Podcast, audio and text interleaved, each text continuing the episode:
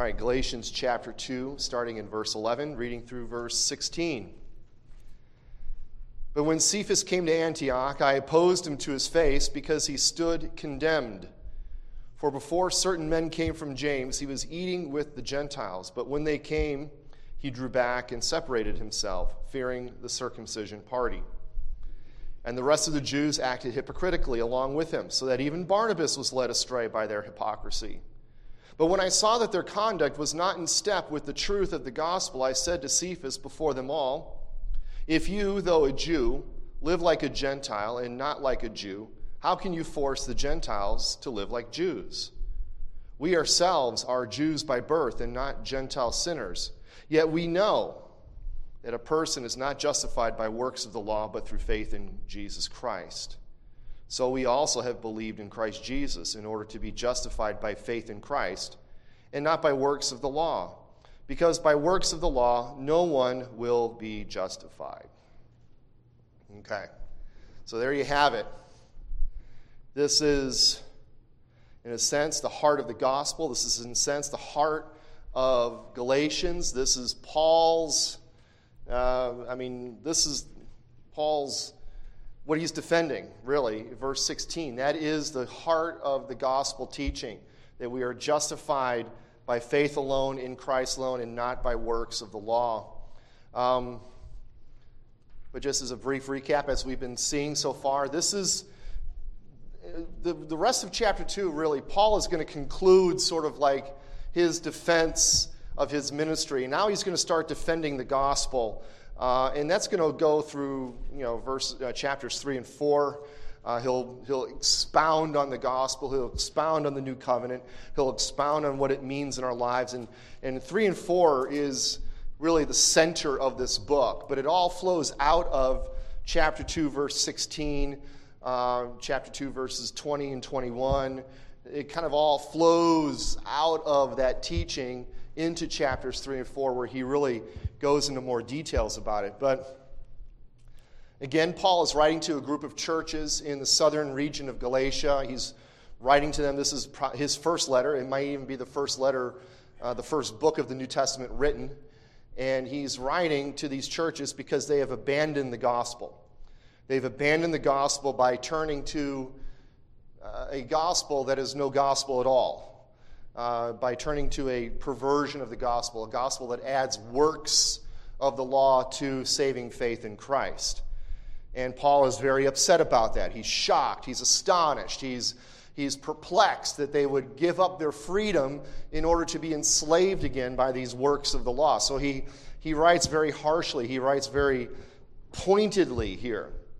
Now, part of this, of course, is too that they, uh, these troublers that come in here, you see that in chapter 1, verse 7, the troublers, those who want to cause trouble, uh, those people have been talking bad about Paul, saying he's not a real apostle, he's not, he has not been approved by the Jerusalem Three. His, his gospel does not include uh, circumcision. So they've been really talking bad about Paul.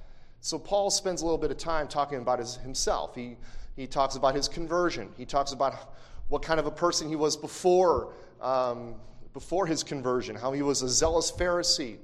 He talks about how then he, when he was converted, he was then out there preaching the gospel, how he had previously visited uh, Jerusalem and, and, and uh, met with Peter for a brief time. And then he talks, uh, talks about a second visit that he had with them.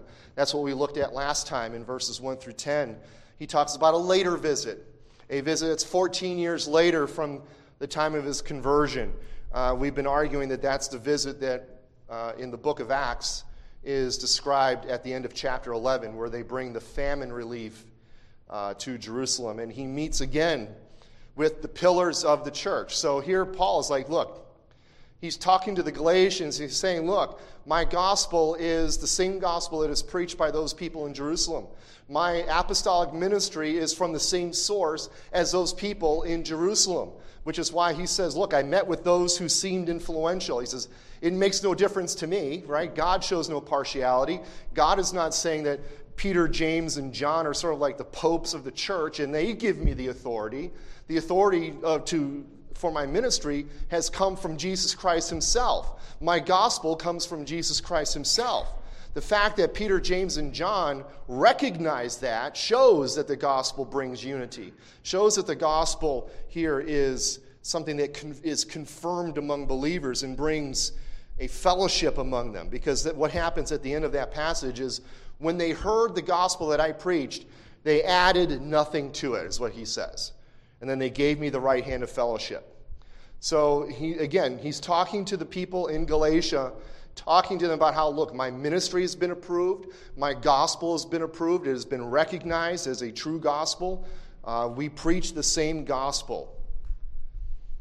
So now he's going to talk about, as we go into these verses this morning, he's going to talk about another interaction that he has with Peter.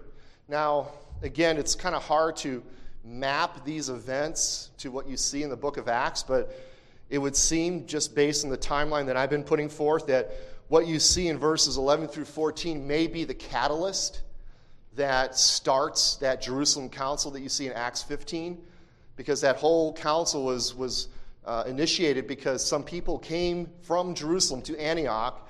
They said they came under the, you know, they came uh, with approval from James the apostle, and they came and they said that we need to be circumcised. And that's kind of what you're seeing here. He talks about uh, people who came from uh, James, brothers who were sent from James. And, and uh, so this may be the catalyst that eventually leads to that Jerusalem council in Acts 15. But he's going to have a confrontation here with Peter, and it's, and it's not a subtle confrontation, right? He's, I mean, he, uh, we're going to talk about it. He's going to oppose him to his face he's going to he's going to go to Peter, right? This is Peter we're talking about. If you're a Roman Catholic or come from that tradition, who's Peter in their eyes? The first pope, right? Here's Paul talking back to the pope. Who talks back to the pope, right? So here's Paul talking back to a pillar of the church, which goes to show it's like, look, even the best of us can get things wrong, right? And, and Peter was in the wrong here. And we'll, we'll look at that. But again, as we go through this, the, the, the idea that Paul is going to talk about here is like, look, we are justified by faith alone, in Christ alone, and not by works of the law. You can't add works of the law to the finished work of Christ. You will get nothing if you do that. You will empty the gospel of all of its power. And uh, you make a mockery of the death of Christ. We'll see that in a couple of weeks, but if you, you know, just look down at verse 21 of chapter 2, if I, I do not nullify the grace of God, for if justification were through the law, then Christ died for no purpose. If you're going to add works of the law to the gospel, then essentially you're saying Christ didn't need to die. That's what Paul that's what Paul's saying here. Christ died for no for no reason. And we don't want to say that. Um, so as we look at these verses, um, the way I've titled it, the way I've structured it is you've got forgetting faith alone, remembering faith alone, and then what is faith alone? Okay, well, let's move on. Uh, first, forgetting faith alone, verses 11 through 13. But when Cephas came to Antioch, or Peter, I opposed him to his face because he stood condemned. For before certain men came from James, he was eating with the Gentiles, but when they came, he drew back and separated himself, fearing the circumcision party. That just sounds like a bad name for a group of people. and the circumcision party. I, read one commentary, called them the James gang because they were the, the, the, men who came from James. That sounds a lot better than, I'd, I'd rather be called the James gang than the circumcision party. What's your party platform? Circumcision. all the time, all day, every day. Uh, verse 13, and the rest of the Jews acted hypocritically along with him, so that even Barnabas was led astray by their hypocrisy. Okay. So we often talk about how we need to be reminded of the gospel every day. And why do we need to be reminded of the gospel every day? Because we forget it, right? We forget the free grace of God through Jesus Christ our Lord. We so often forget it. And that forgetting of the gospel happens to the newest of baby Christians when they first come to the faith. You get some of these new Christians and they're so on fire and they're, you know, they get into that cage stage where, you know, they, you know, they're out there and then you need to calm them down a little bit. But again, it can happen to the best. It could happen to the most mature Christian.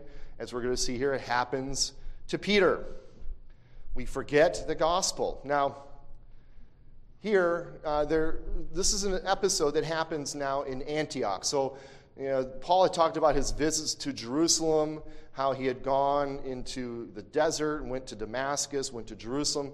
Now he's back in Antioch. And Antioch is a major city in these days. It is the uh, Roman capital of that province uh, that's just north of, of Palestine there. Um, and, and Antioch had a very large Jewish population, had a, obviously had a very large Gentile population, uh, and the church that was there was sort of a very special church. Uh, maybe Jerusalem could be considered a megachurch if you want to call it that. Well, Antioch would also be kind of like a, a megachurch. A lot of things were going on in Antioch. Um, in the book of Acts, chapter 11, we're going to just look at a couple of passages here in, in Acts that talk about Antioch. But I mean, Antioch had a lot of a lot of powerful preachers and teachers laboring there. Uh, starting in chapter 11, uh, verse 19 of chapter 11 in the book of Acts. Now, we're, we're told about a persecution here that happens. And it says, Now those who were scattered because of the persecution that arose over Stephen, so that's the stoning of Stephen, traveled as far as Phoenicia and Cyprus and Antioch, speaking to the word to no one except Jews. But there were some of them, men of Cyprus and Cyrene, who on coming to Antioch spoke to the Hellenists. Now that's Greek speaking Jews, uh, Greekified Jews, you can call them uh, preaching the Lord Jesus. And the hand of the Lord was with them, and a great number who believed turned to the Lord. Uh, the report of this came to the ears of the church in Jerusalem, and they sent Barnabas, so there's our pal Barnabas, to Antioch. And when he came and saw the grace of God, he was glad, and he exhorted them all to remain faithful to the Lord with steadfast purpose. For he was a good man, full of the Holy Spirit and of faith, and a great many people were added to the Lord. So Barnabas went to Tarsus to look for Saul. And when he had found him, he brought him to Antioch. So now you've got Barnabas there, you've got um, a bunch of other people, you've got Paul there now. Uh, he brought him to Antioch for uh, a whole year. They met with the church and taught a great many people. And in Antioch, the disciples were first called Christians. So here is, in a sense, the birth of the term Christians. Now, Christians was not is probably more of a derogatory term. It just meant like your little Christ. That's kind of what the term meant. But they're like, yeah, sure, call us little Christ. We'll wear that badge proudly. Call us Christians. Uh, so here you see that they were first called Christians. And if you just drop down to chapter 13, verses 1 through 3. Now there were in the church at Antioch prophets and teachers Barnabas, Simeon, who was called Niger Lucius of Cyrene, Manaen, a member of the court of Herod the Tetrarch, and Saul or Paul. While they were worshiping the Lord and fasting, the Holy Spirit said, Set apart for me Barnabas and Saul for the work to which I have called them. Then, after fasting and praying, they laid their hands on them and sent them off. So, Antioch was special in that it, it was the first to see a large Gentile influx. It was special in the sense that it was also the uh, the first time you, you get this word Christian applied to the believers. But it's also special in the fact that it was the first church to send out missionaries. The missionary efforts that you read throughout the rest of the book of Acts all were headquartered uh, from Antioch. Antioch sent them out. Paul would go out from Antioch, he would travel, and then he would return uh, to Antioch. Sometimes he would return to Jerusalem and then go back to Antioch. But Antioch was like home base for them. And all these mission, uh, missionary efforts sprung forth from Antioch. And even throughout the church, uh, the history of the church, Antioch was a very special city. It was one of the, the four or five major Christian centers in the Roman Empire uh, throughout the ancient church period. You had Antioch, Jerusalem, Alexandria down in Egypt, Rome would be one. Uh, and I'm losing. the fifth one is, oh, uh, Constantinople would be the fifth one.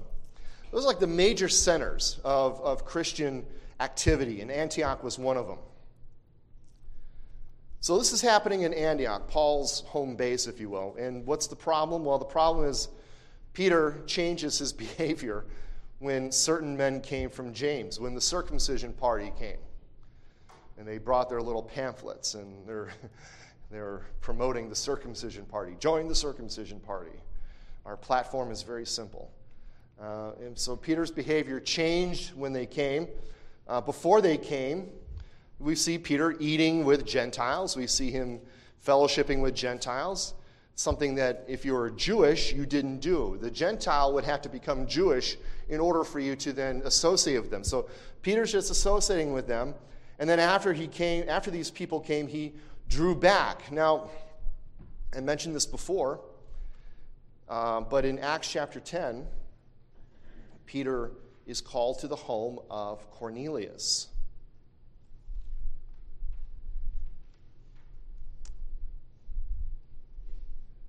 And in verse 28 of chapter 10, as he arrives. Now, you know, you know how the story goes, right? I mean, Peter's sitting up on the rooftop and he's given a vision from God, right, of this giant picnic basket, blanket that's un- unfurled and all of the unclean food on it.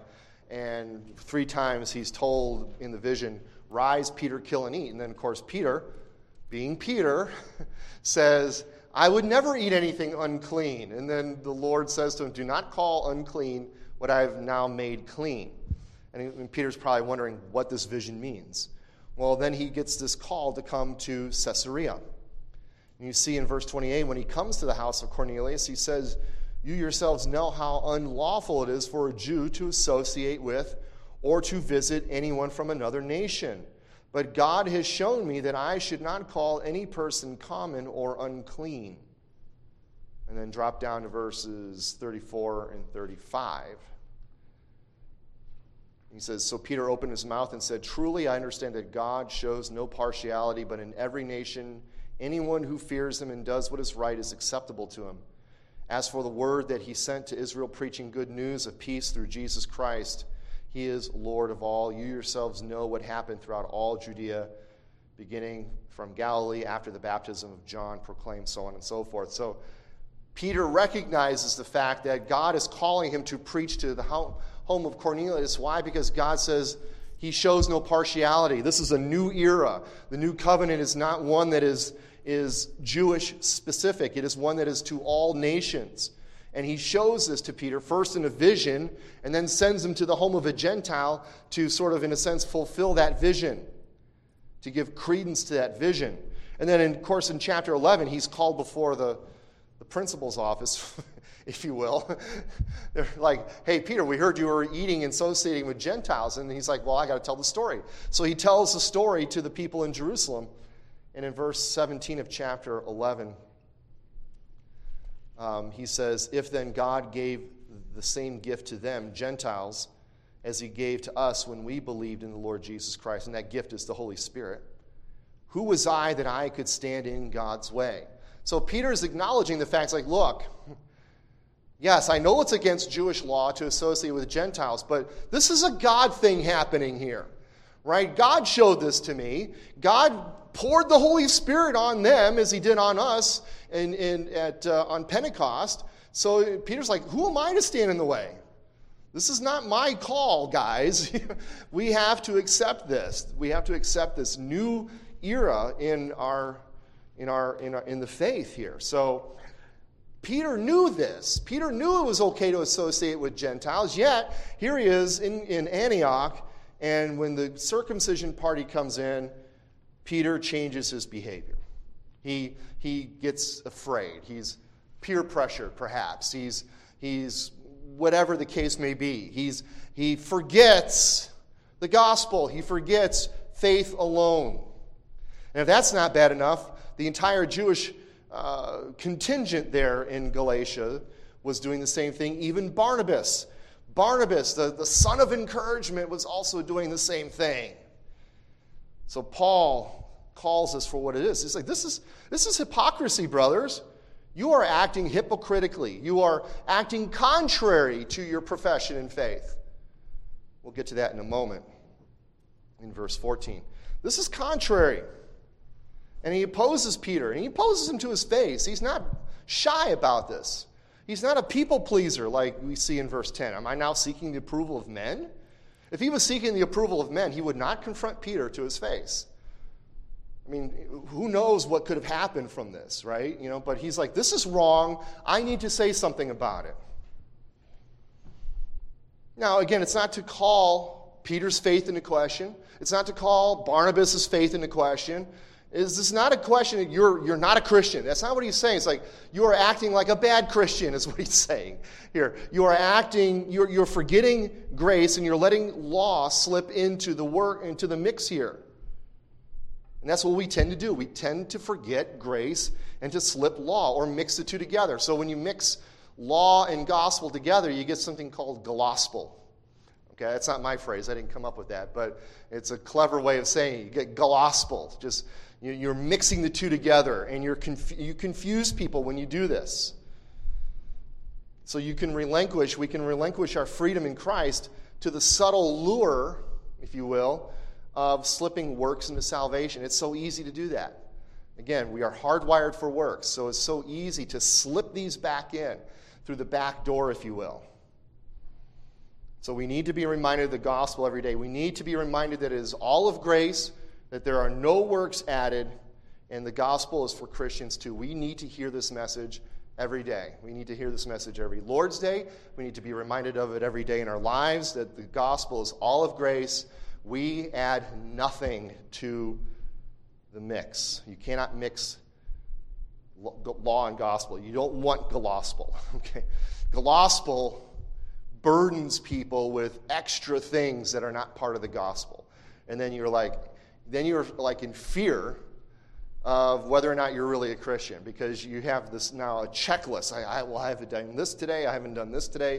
You know, it's like if I don't do these things, you know, maybe I'm not really a Christian. That's not where we want to be. So now what happens here in verse 14? Uh, so when Paul saw what was happening here, right, he just said, "Oh, okay, that's just that's just Peter being Peter." Is that what he says? No, he says in verse 14, but when I saw that their conduct was not in step with the truth of the gospel, very important there, I said to Cephas before them all, Look, Peter, if you, though a Jew, live like a Gentile and not like a Jew, how can you force the Gentiles to live like Jews? We'll explain that in a moment. But note what he says there. Your walk, your conduct is not in step with the truth of the gospel. Your practice is out of whack with your profession. You're professing this, but your practice is this. Right? You're, you're not, they need to be in line. That's what Paul is saying here. Your practice is out of step, or it is um, some other phrases. Uh, it is not straightforward. You're deviating. The word there in Greek is orthopodeo. So think of orthopedic, right? You know, when you put on orthopedic shoes, it helps you to walk right. That's literally what it means. It means right footed or to be able to walk straight or act uprightly. And he's like, Look, you're, you're, you're non orthopedic. Peter, your conduct is non orthopedic, it is not in step with your profession. And when he did that, he immediately confronted Peter publicly before them all. They're like, Well, why didn't he pull him aside, like in Matthew 18, and, and bring the sin to the brother personally and privately? Well, was Peter's sin private or public? It was public. Public sin needs to be confronted publicly, private sin needs to be confronted privately. And here Paul reveals Peter's hypocrisy to him. Again, Peter, one of the pillars of the church according to the circumcision party. He was a Jew living like a Gentile until the circumcision party came in. And now Peter is forcing the Gentiles to live like Jews. So he's compounding two errors here. And the essence of Peter's error is essentially this he is adding works of the law to faith in Jesus for our justification. That's what he's doing. Peter had forgotten faith alone. And now Paul was reminding of him, it's like, look, we're not justified by works of the law, Peter. You know this. And again, he's not calling Peter's faith into question. He's not calling Barnabas' faith into question. He's like, You have forgotten. That's what he's saying. Look, he's like, You're not, you're not an unbeliever. You've just forgotten what it means. You have forgotten that Christ, what Christ has done for you. You cannot add to that, Peter. You cannot add to that. So when he says here, look, it's like, if you, though a Jew, live like a Gentile, not like a Jew, how can you force Gentiles to live like Jews? In other words, if the Jews can't be Jewish enough, that's what he's saying. If, you, if the Jews cannot be Jewish enough, then why are we forcing Gentiles to live like Jews? We can't do it, and we're Jews. That's what he's saying. It's like, yeah, and now we're trying to force the Gentiles to do what we can't do.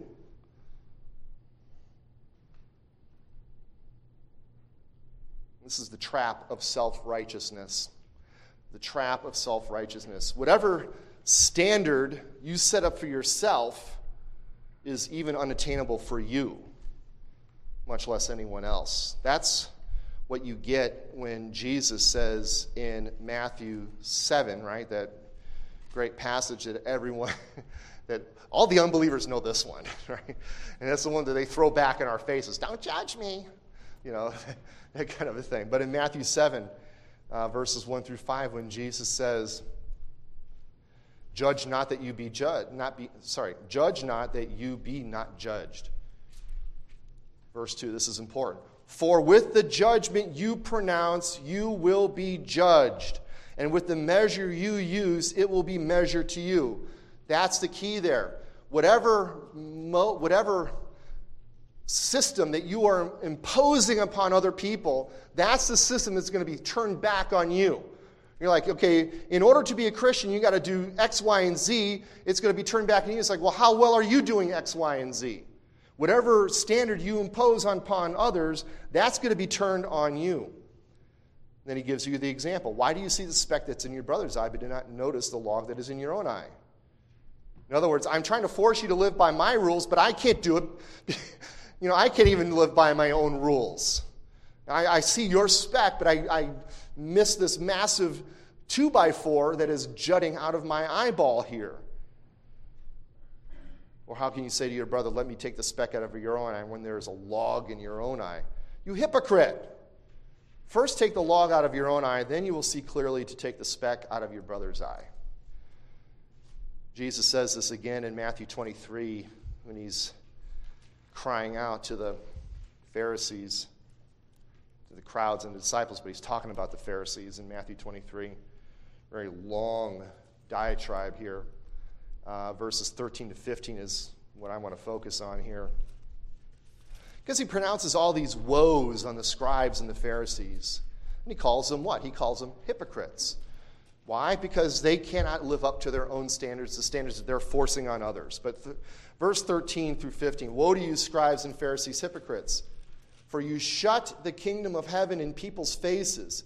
For you neither enter yourselves nor allow those who would enter to go in. Woe to you, scribes and Pharisees, hypocrites! For you travel across sea and land to make a single proselyte, and when he becomes a proselyte, you make him twice as much a child of hell as yourselves. You are making disciples to your man made religion, which you yourselves cannot keep. Woe to you, you are hypocrites, is what Jesus is saying.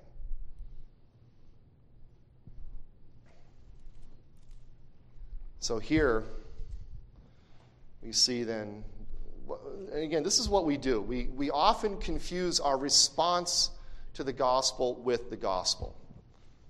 And thus we get stuck, we get stuck in a Jesus plus mindset. And whatever that plus is, uh, as Derek Thomas would say, that's a damnable plus. Okay? Whenever you add something to Jesus, remember, Jesus plus anything equals nothing. But we confuse our response to the gospel with the gospel. That's what gospel is. You take our response to the gospel, which is obedience, which is love, which is all the, th- all the commandments, that's our response. And then we confuse that with the gospel and say, that's the gospel. You got to do X, Y, and Z and have faith in Christ. And then all of a sudden, the gospel is nothing. Our response to the gospel is not the gospel. The fruit of the gospel is not the gospel. The gospel is the gospel, which is do, or sorry, done. The gospel is just the good news, the declaration that our sins have been forgiven in Christ. Period. End of statement. All the obedience flows out of that truth. That's our response. That's the fruit. It itself is not the gospel. So we've seen here forgetting faith alone, we've seen remembering faith alone. Now let's talk about what is faith alone. Now there's some question here uh, in verse 15 whether Paul is still talking to Peter or not. I think he's still talking to Peter here. Because he says at the end of 14, How can we force Gentiles to live like Jews? We ourselves are Jews by birth and not Gentile sinners. He's like, look, we're Jews. We can't keep the law. We're not Gentile sinners. In other words, Gentile sinners just means the Gentiles didn't have the law, right? So they couldn't live by the, stipu- the stipulations of the law because they didn't have the law. If you don't know that to step on the grass is illegal, then you're just going to step on the grass, not knowing that it's illegal. So he calls them Gentile sinners. It's like, look, we're Jews, but we know this. Look at verse 16. Yet we know. He's again saying to Peter, Look, look, we know this to be true. What? That we are not saved by works of the law, but by faith in Jesus Christ. So you've got the, that great verse 16 there. Yet we know that a person is not justified by works of the law, but through faith in Jesus Christ. So we also have believed in Christ Jesus in order to be justified by faith in Christ and not by works of the law. Because by works of the law, no one will be justified. So the whole point of verse 16 is to show that one is justified by faith or through faith in Christ and not by or through works of the law. And notice how that's stated three times in this verse. You've got justified mentioned three times, you've got faith in Christ mentioned three times, you've got works of the law mentioned three times. So, in case you're not getting it clear, right, Paul repeats himself. We know that we are not justified by works of the law, but through faith in Christ. No one is justified by works of the law, but through faith in Christ. And this is true for both Jew and Gentile. There's only one gospel for both. It is not one set of rules for the Gentiles and another set of rules for the Jews. It is one gospel of salvation for all. Remember what uh, Jesus says in John 14, 6. He says, I am the way, the truth, and the life. No one comes to the Father except through me. Doesn't say only Jew. No Jew comes to the Father except through. No, it says no one. That includes Jews and Gentiles. You have to come through the way that Jesus provides. Acts 4.12, we know this one too, right? Uh, there is no other name given under heaven by which men must be saved other than the name of Christ. So, what is faith alone. So we've got those three phrases there justified, you've got faith, and you've got works of the law. Those phrases that are mentioned three times. Let's look at them. So the first one, justified. Uh, in the Greek, it's a word called uh, dikaiao. Dikai, Say that three times fast. Dikaiao. has three basic ju- definitions. Uh, one is to render righteous, the second is to show or exhibit one to be righteous. And the third is to declare or pronounce one to be righteous.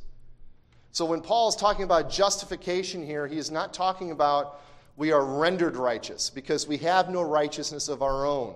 We cannot earn a righteousness of our own. Why? Because we are born in sin. That's the whole you know, we talked about this when we go through to Heidelberg. The, the misery in which we are found in is the fact that we are sinners by birth. We cannot earn our own righteousness. So it can't be one.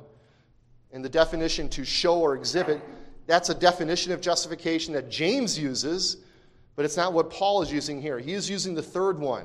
So when Paul is saying that you are justified, he is saying you are declared, you are pronounced righteous before God. It is, it is a pronouncement, it is a, it is a legal pronouncement in a sense. It is a declaration from the judge of saying, You are innocent.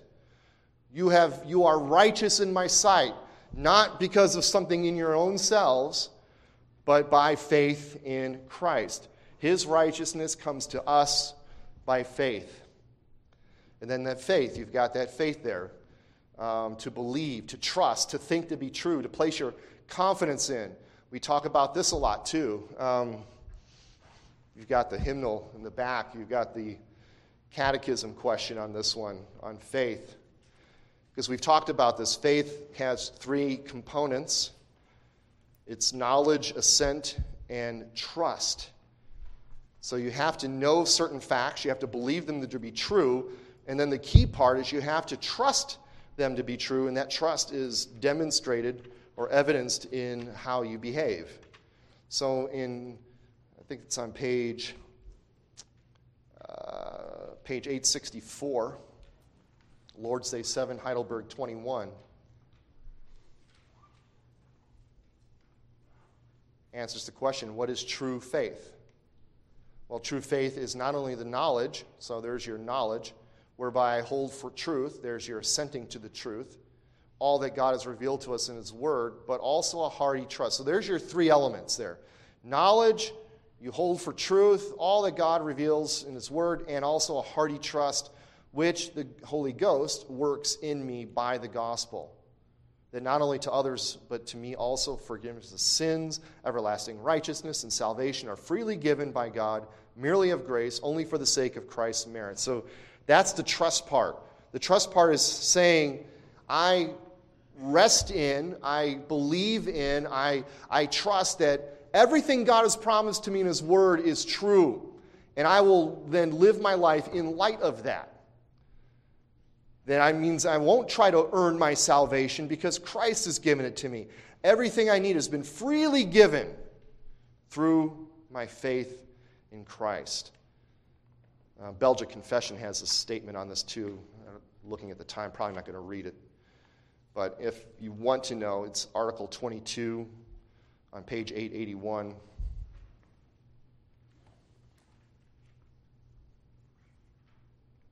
I'll just read the first paragraph here. We believe that to attain the true knowledge of this great mystery, the Holy Spirit kindles in our hearts an upright faith which embraces Jesus Christ with all his merits, appropriates him, and seeks nothing more besides him. That's key.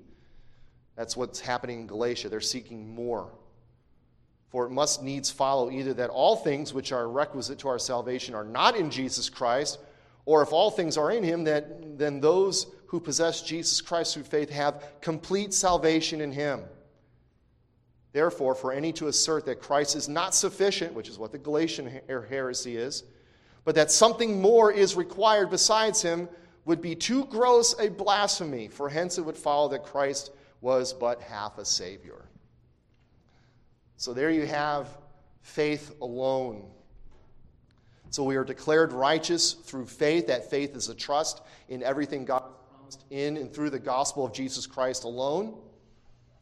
And then he says, "What not by works of the law."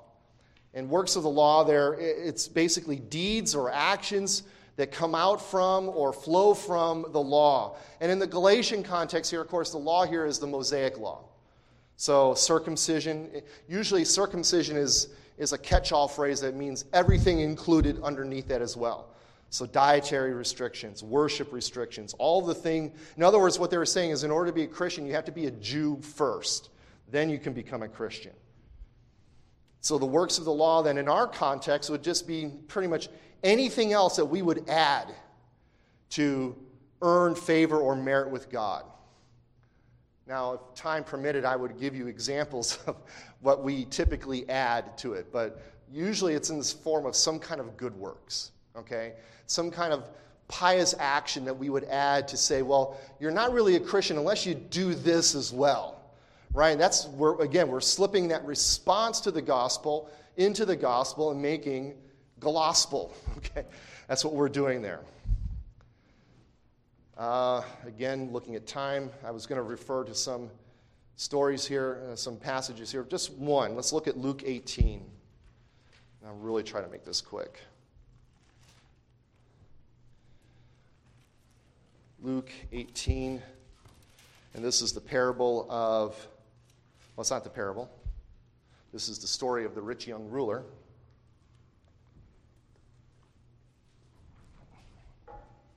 Morning. So, this is the story of the rich young ruler. In Luke 18, verse 18. And a ruler asked him, Good teacher, what must I do to inherit eternal life? And Jesus said to him, Well, why do you call me good? No one is good except God alone. You know the commandment do not commit adultery, do not commit murder, do not steal, do not bear false witness, honor your father and mother. And he said, All these things I have kept from my youth. So the ruler comes up to Jesus and says, What must I do to earn eternal life? Now, what Jesus gives him is that law or gospel?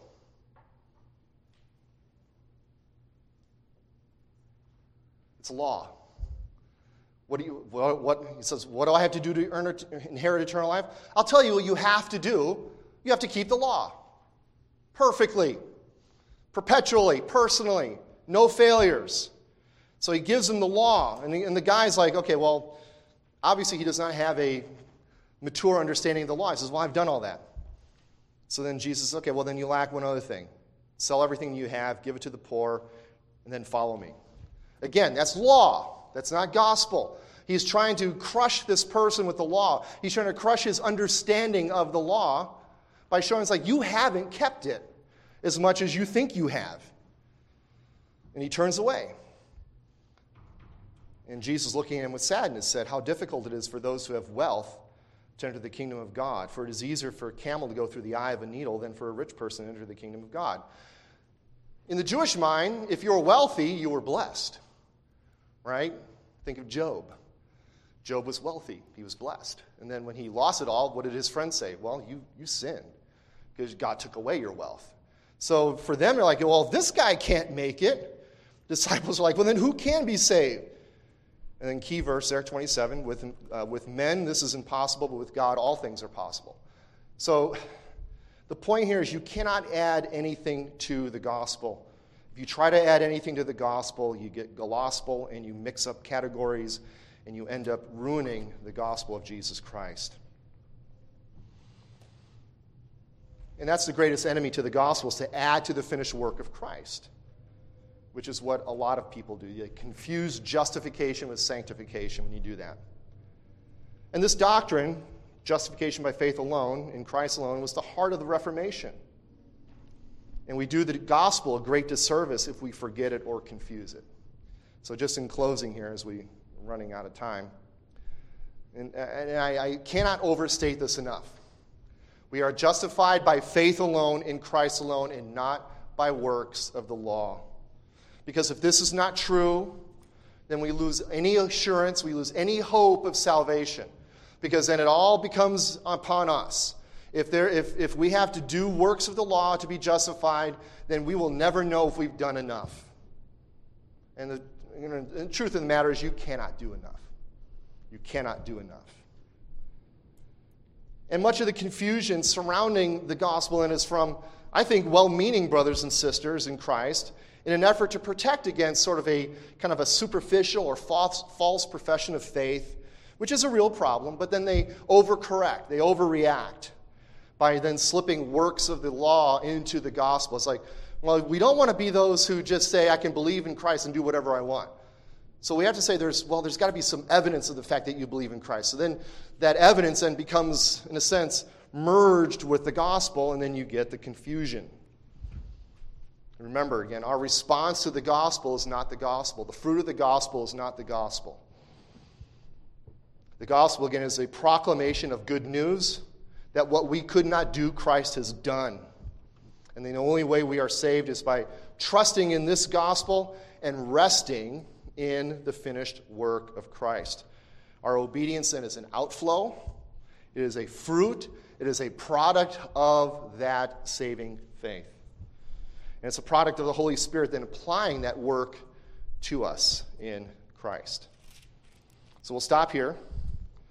Uh, next time, which is not next week, because next week we have the conference, which was postponed from this week.